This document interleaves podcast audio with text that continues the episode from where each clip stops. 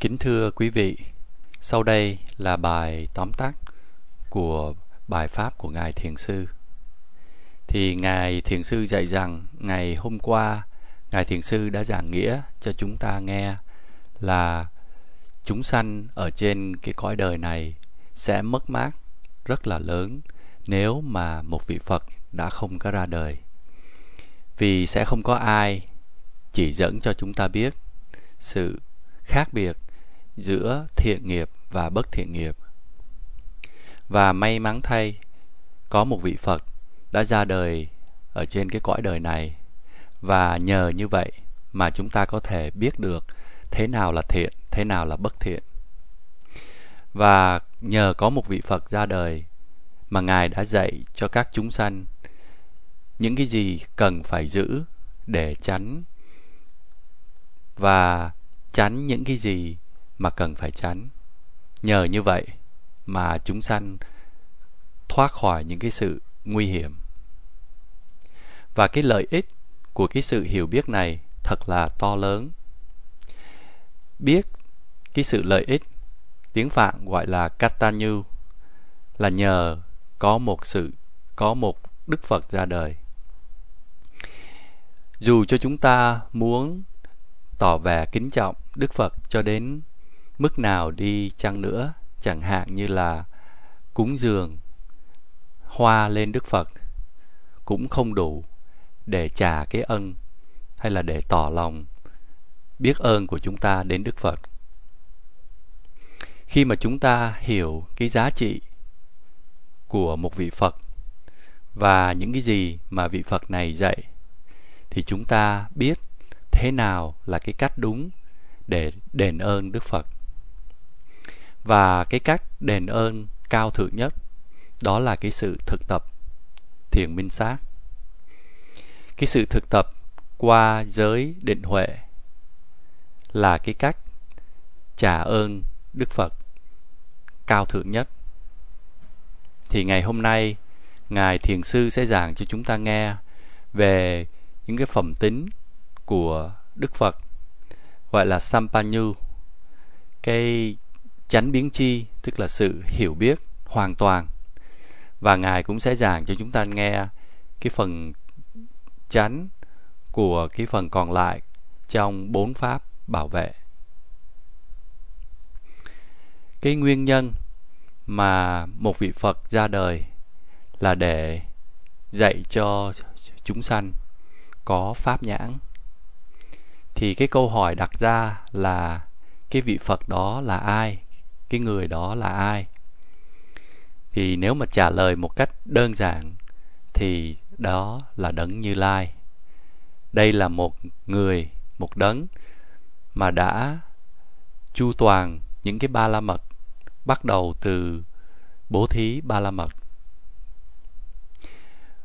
Và đấng Như Lai đã chu toàn ba la mật của mình qua rất là nhiều kiếp và ngài đã hoàn hảo những cái đức hạnh của một vị phật.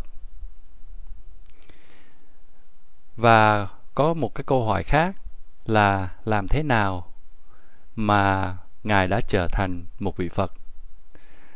Và làm thế nào mà ngài đã hoàn mãn những cái đức hạnh như là a la hán chánh đẳng chánh giác?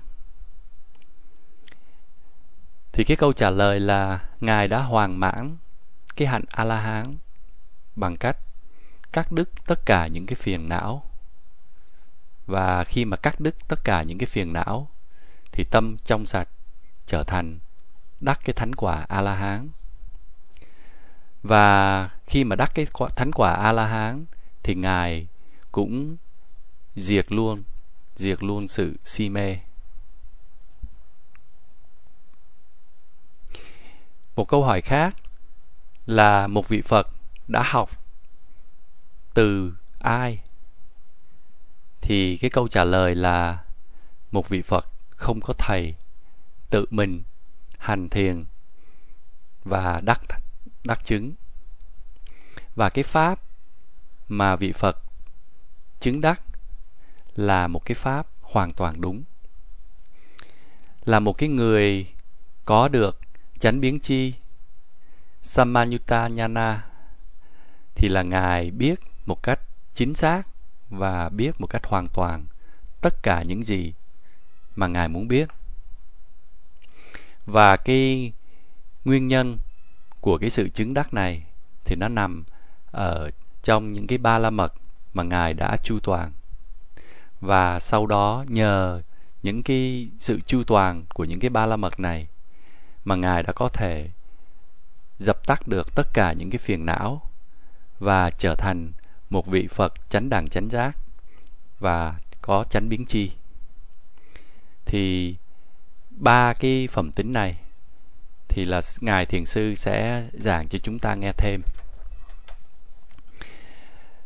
Ba cái đặc tính của chánh biến chi Samanyutta Nhana là, thứ nhất là ngài có cái khả năng là có thể thấu hiểu được tất cả mọi sự việc.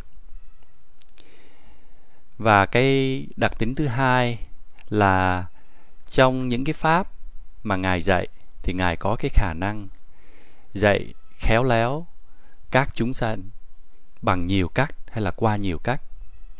Các chúng sanh thì có rất là nhiều hạng người, cho nên cái cách trình bày cái pháp, nó cũng được trình bày qua nhiều phương cách. Chẳng hạn như khi mà ngài dạy thập nhị nhân duyên, paticca samuppada, thì ngài có thể giải nghĩa cái chiều thuận hay là cái chiều ngược. Đôi lúc, ngài giảng từ những cái chi ở giữa. Và ngài thường nói pháp để nó hợp cái tâm tính của người nghe để cho người nghe có thể hiểu được. Cái đặc tính thứ ba là vị phật có cái khả năng biết được cái tâm tánh của các chúng sanh, biết được những cái căn của các chúng sanh và biết được cái khuynh hướng hay là charita của các chúng sanh. Ngài cũng biết là các chúng sanh nào đã sẵn sàng để được giải thoát bây giờ chúng ta hãy xem thử những cái sự lợi lạc về những cái đặc tính trên. Và từ cái thời, có được từ cái thời Đức Phật cho đến bây giờ. Thì vào thời Đức Phật thì buổi sáng, Đức Phật xem xét trong thế gian để xem có một chúng sanh nào hay là những chúng sanh nào đã sẵn sàng để được giải thoát và ngài xem những cái căn, cái niềm tin và xem những cái khuynh hướng mạnh của cái chúng sanh này, hoặc là khuynh hướng tham nhiều hay là sân nhiều, loba dosa charita. Và tùy theo những cái điều mà ngài đã xem xét đó, và ngài sẽ đem những cái bài pháp mà thích nghi cho cái người ấy thì nếu mà người ấy có cái khuynh hướng là tham đắm nhiều thì ngài sẽ nói một cái bài pháp nó thích hợp với lại cái khuynh hướng ấy. Thì đây nó cũng tương tự như là một cái câu là cho thuốc tùy theo bệnh. Thì nếu mà chúng ta cho thuốc tùy theo bệnh thì cái sự cái sự chữa trị nó cũng không có khó khăn lắm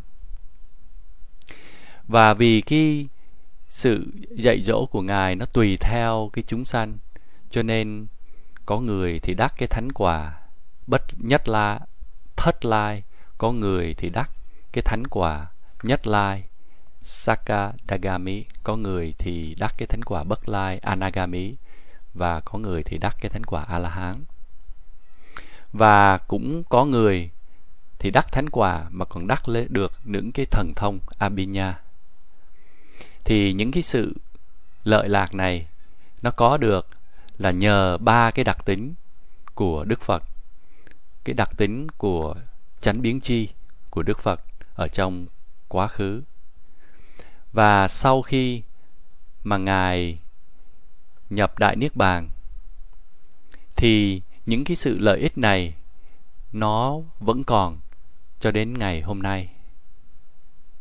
Cho đến ngày hôm nay, tất cả các chúng sanh ai cũng mong mỏi đi tìm cái sự an bình nội tâm, đi tìm những cái phương cách để có thể có được cái sự an bình ở trong nội tâm. Và những người này đi tìm những vị thầy để học. Và cái cách mà chúng ta báo ơn Đức Phật cao thượng nhất đó là cái sự thực tập những lời dạy của Ngài. Tất cả những người Phật tử ở các quốc gia trên thế giới có cái bổn phận là báo ân Đức Phật. Ở nơi nào mà có đông các vị tăng thì các vị tăng có cái bổn phận này. Ở nơi nào mà có đông các ni thì các ni có cái bổn phận này. Và các Phật tử, cư sĩ cũng có cái bổn phận này. Cái điều quan trọng là phải biết làm cách nào mà để báo ân Đức Phật. Thường thường thì báo ân Đức Phật thì có hai phương cách. Một cách thứ nhất là báo ân qua những cái đồ dùng, những cái vật dụng. Tiếng Phạn gọi là Amisa Puja. Và cái thứ hai là báo ân qua cái sự thực hành giáo pháp Dhamma Puja. Thì chúng ta sẽ thấy thường thường thì con người báo ơn Đức Phật bằng cái cách thực hành thứ nhất, tức là báo ơn qua những cái đồ vật. Nhưng mà nếu mà báo ơn Đức Phật qua cái cách này thì Phật pháp sẽ không có còn tồn tại được lâu dài. Thế thì cái cách báo ơn nào là tốt đẹp nhất cho Phật Phật pháp? Câu trả lời là qua cái sự thực tập của chính mình. Khi mà thực tập thì chúng ta sẽ trồng một cái hạt giống mới và cái hạt giống đó nó sẽ trổ quả trong tương lai. Và nếu làm như vậy thì là Phật pháp sẽ không có bị mất đi. Những người Phật tử có hiểu cái điểm này chăng? Thật ra thì cái sự hiểu qua cái điểm này rất là yếu và cho nên mà cái sự thực tập nó không có nhiều và nếu mà cái sự thực tập không có nhiều, thì những cái hạt giống cho Phật pháp trong tương lai nó sẽ yếu. Nếu mà không có những cái hạt giống tốt, thì cái tương lai của Phật pháp nó sẽ yếu kém và dần dà nó sẽ phai mờ đi và sau cùng nó sẽ biến mất.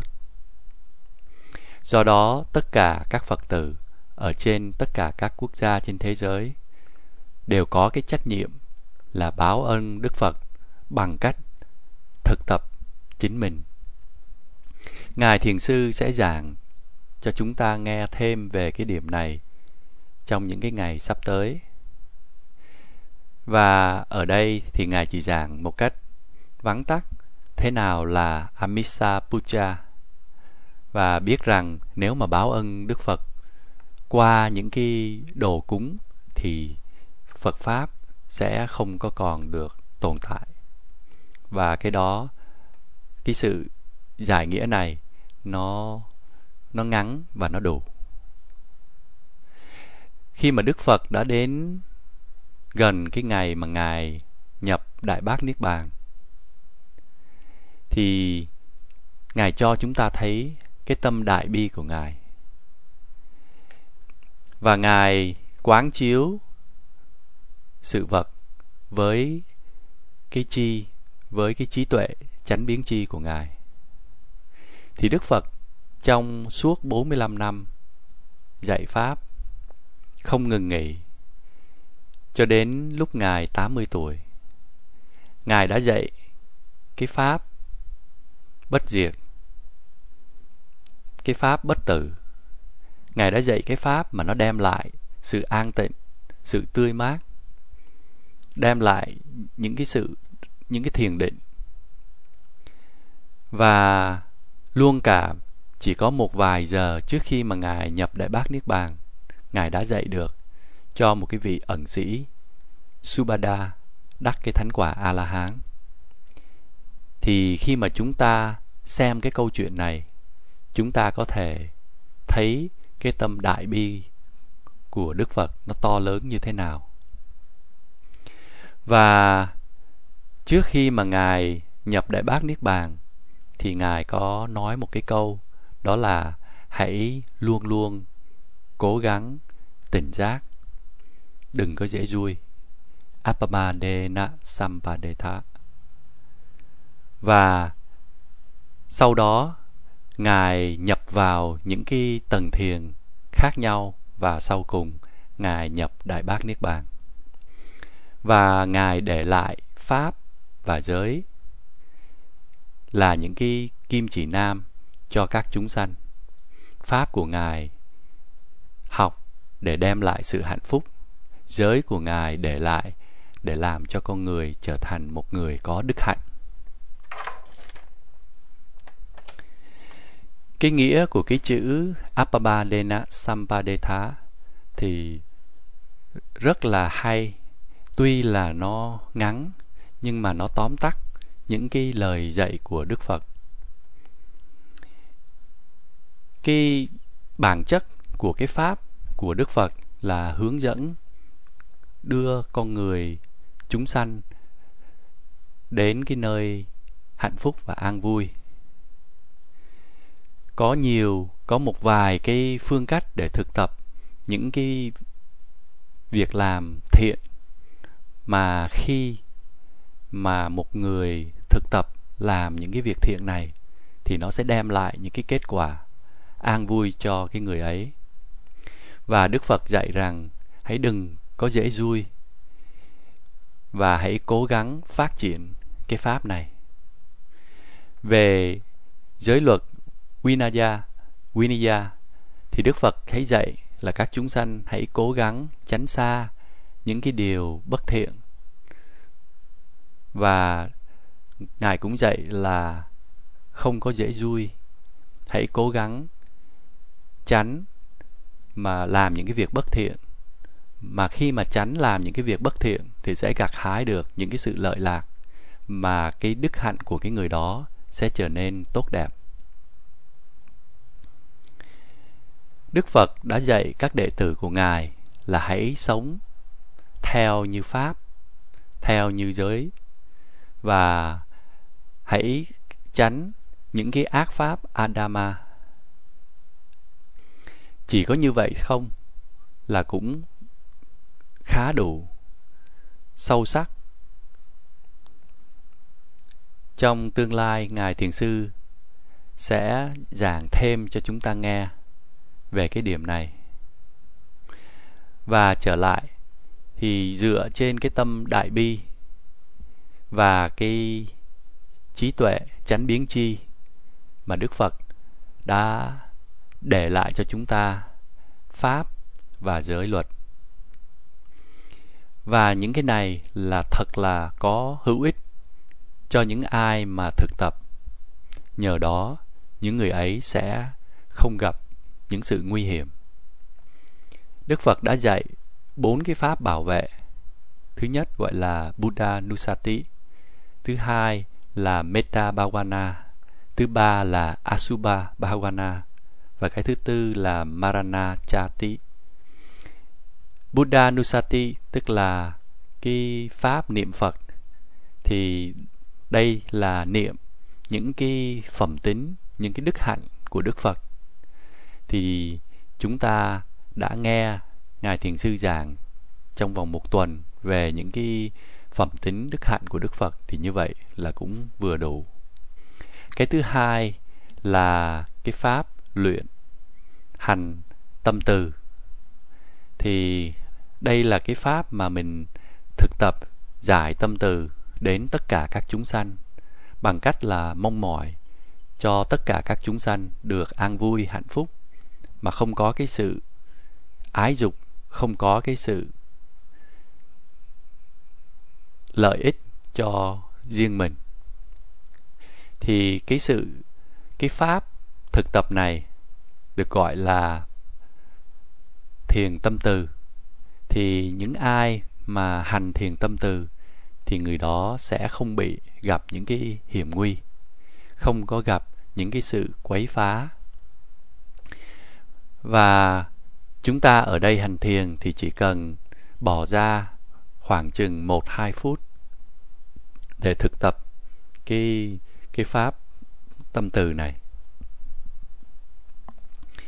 Cái pháp bảo vệ thứ ba là cái pháp quán cái sự, quán về cái sự ô trượt của chính cái bản thân của mình. Thì hãy quán cái thân của mình mà để thấy là nó không có trong sạch. Thì về cái phương pháp này thì nó có hai hai cách. Cái cách thứ nhất là quán về 32 cái thể trượt 32 cái phần của cái thân thể. Tiếng Phạn gọi là Kotasa Kamata thì khi mà mình quán 32 cái phần của thân thể bắt đầu từ tóc, lông, lông, móng, răng da vân vân như là một cái như là một cái nhóm. Thì mặc dù là nếu mà nhìn như vậy nhìn một cái nhóm thì là thấy có vẻ như là nó đẹp. Nhưng mà khi mà chúng ta tách ra từng phần một thì chúng ta mới thấy là những cái phần ấy nó không có sạch, nó không có hấp dẫn cái cách thứ hai là chúng ta quán tử thi, quán về một cái xác chết tiếng vạn gọi là Utumarika Kamata. Thì ở đây chúng ta không có cần thực tập cái cái quán tử thi này. Chúng ta thực tập cái quán về 32 cái thể trược là đủ rồi. Khi mà một người hành thiền minh sát, đôi lúc thấy một vài cái hình ảnh khi mà hành thiền nó sinh khởi ở trong tâm. Và những cái hình ảnh này có thể là những cái hình ảnh rất là hãi sợ chẳng hạn như là thấy thây ma vân vân. Cái này nó gọi là asubha nimitta tức là thấy những cái hình tướng mà nó ô trượt thì khi mà chúng ta thực tập cái pháp quán tưởng những cái ô trượt này hay là cái 32 cái phần ô trượt của thân thể Asubha Bhavana này thì chúng ta sẽ không có còn ham muốn cái cái thân thể của chúng ta nữa. Và nhờ như vậy, khi mà chúng ta thực tập thiền minh sát mà chúng ta thấy những cái những cái hình ảnh, những cái hình ảnh của những cái phái khác thì chúng ta không có bị lọt vào trong cái nguy hiểm là bị nó lôi cuốn. Và khi mà một người thực tập cái pháp này, quán cái ô trượt này, thì người đó sẽ không có còn bị những cái hình ảnh này ám ảnh nữa. Cái pháp bảo vệ thứ tư là pháp quán tử thi maranachati thì quán về sự chết maranachati thì ở đây, cái người hành giả quán về cái sự chết, biết rằng cái sự chết là cái điều chắc chắn, còn cái đời sống thì không có chắc. Và hành giả quán về sự chết này hàng ngày, khi mà quán thì biết rằng mình sẽ chết nhưng mà không biết là sẽ chết vào lúc nào không biết chết vào buổi sáng, buổi trưa hay là buổi chiều. Và khi mà phải đối diện với sự chết, thì hành giả biết rằng chỉ có thể nương tựa được vào những cái điều thiện lành mà mình đã làm. Và đây, cái sự quán tưởng này sẽ có được khi mà một người hành thiền minh sát. Và khi mà một người hành thiền minh sát mà ngồi gặp phải những cái cảm giác đau, có cảm tưởng như là không có thể nào chịu đựng nổi. Mà nếu mà quán tưởng về cái sự chết nhiều thì sẽ không sợ cái sự đau này. Không sợ là cái sự đau này nó sẽ đem đến cho mình, nó sẽ làm cho mình chết. Và nhờ như vậy mà có thể vượt qua được, có được cái sự can đảm và những cái sự hăng hái để tiếp tục hành thiền minh sát và nhờ như vậy mà cái sự hành thiền minh sát nó được tiến triển một cách tốt đẹp thì khi mà hành thiền quán về sự chết thì hành khoảng chừng 5 phút mỗi ngày. Và tới đây là chấm dứt những cái lời giảng của Ngài Thiền Sư về bốn quán, bốn cái pháp bảo vệ. Và Đức Phật đã để lại cho các chúng sanh pháp và giới pháp của Ngài nếu mà thực tập thì sẽ đem lại cái sự hạnh phúc và thịnh vượng. Còn cái giới của Ngài nếu mà thực tập thì sẽ đem lại cái đức hạnh đẹp đẽ. Và Ngài Thiền Sư xin ngừng ở đây và Ngài mong rằng tất cả các thiền sinh ở đây có thể thực tập bốn cái pháp bảo vệ một cách cẩn trọng, một cách đầy cố gắng và sẽ gặt hái được những cái sự lợi ích. Nhờ như vậy mà không có bị nguy hiểm, không có bị quấy phá trong lúc các thiền sinh hành thiền tứ niệm xứ. Nam mô Bổn sư Thích Ca Mâu Ni Phật.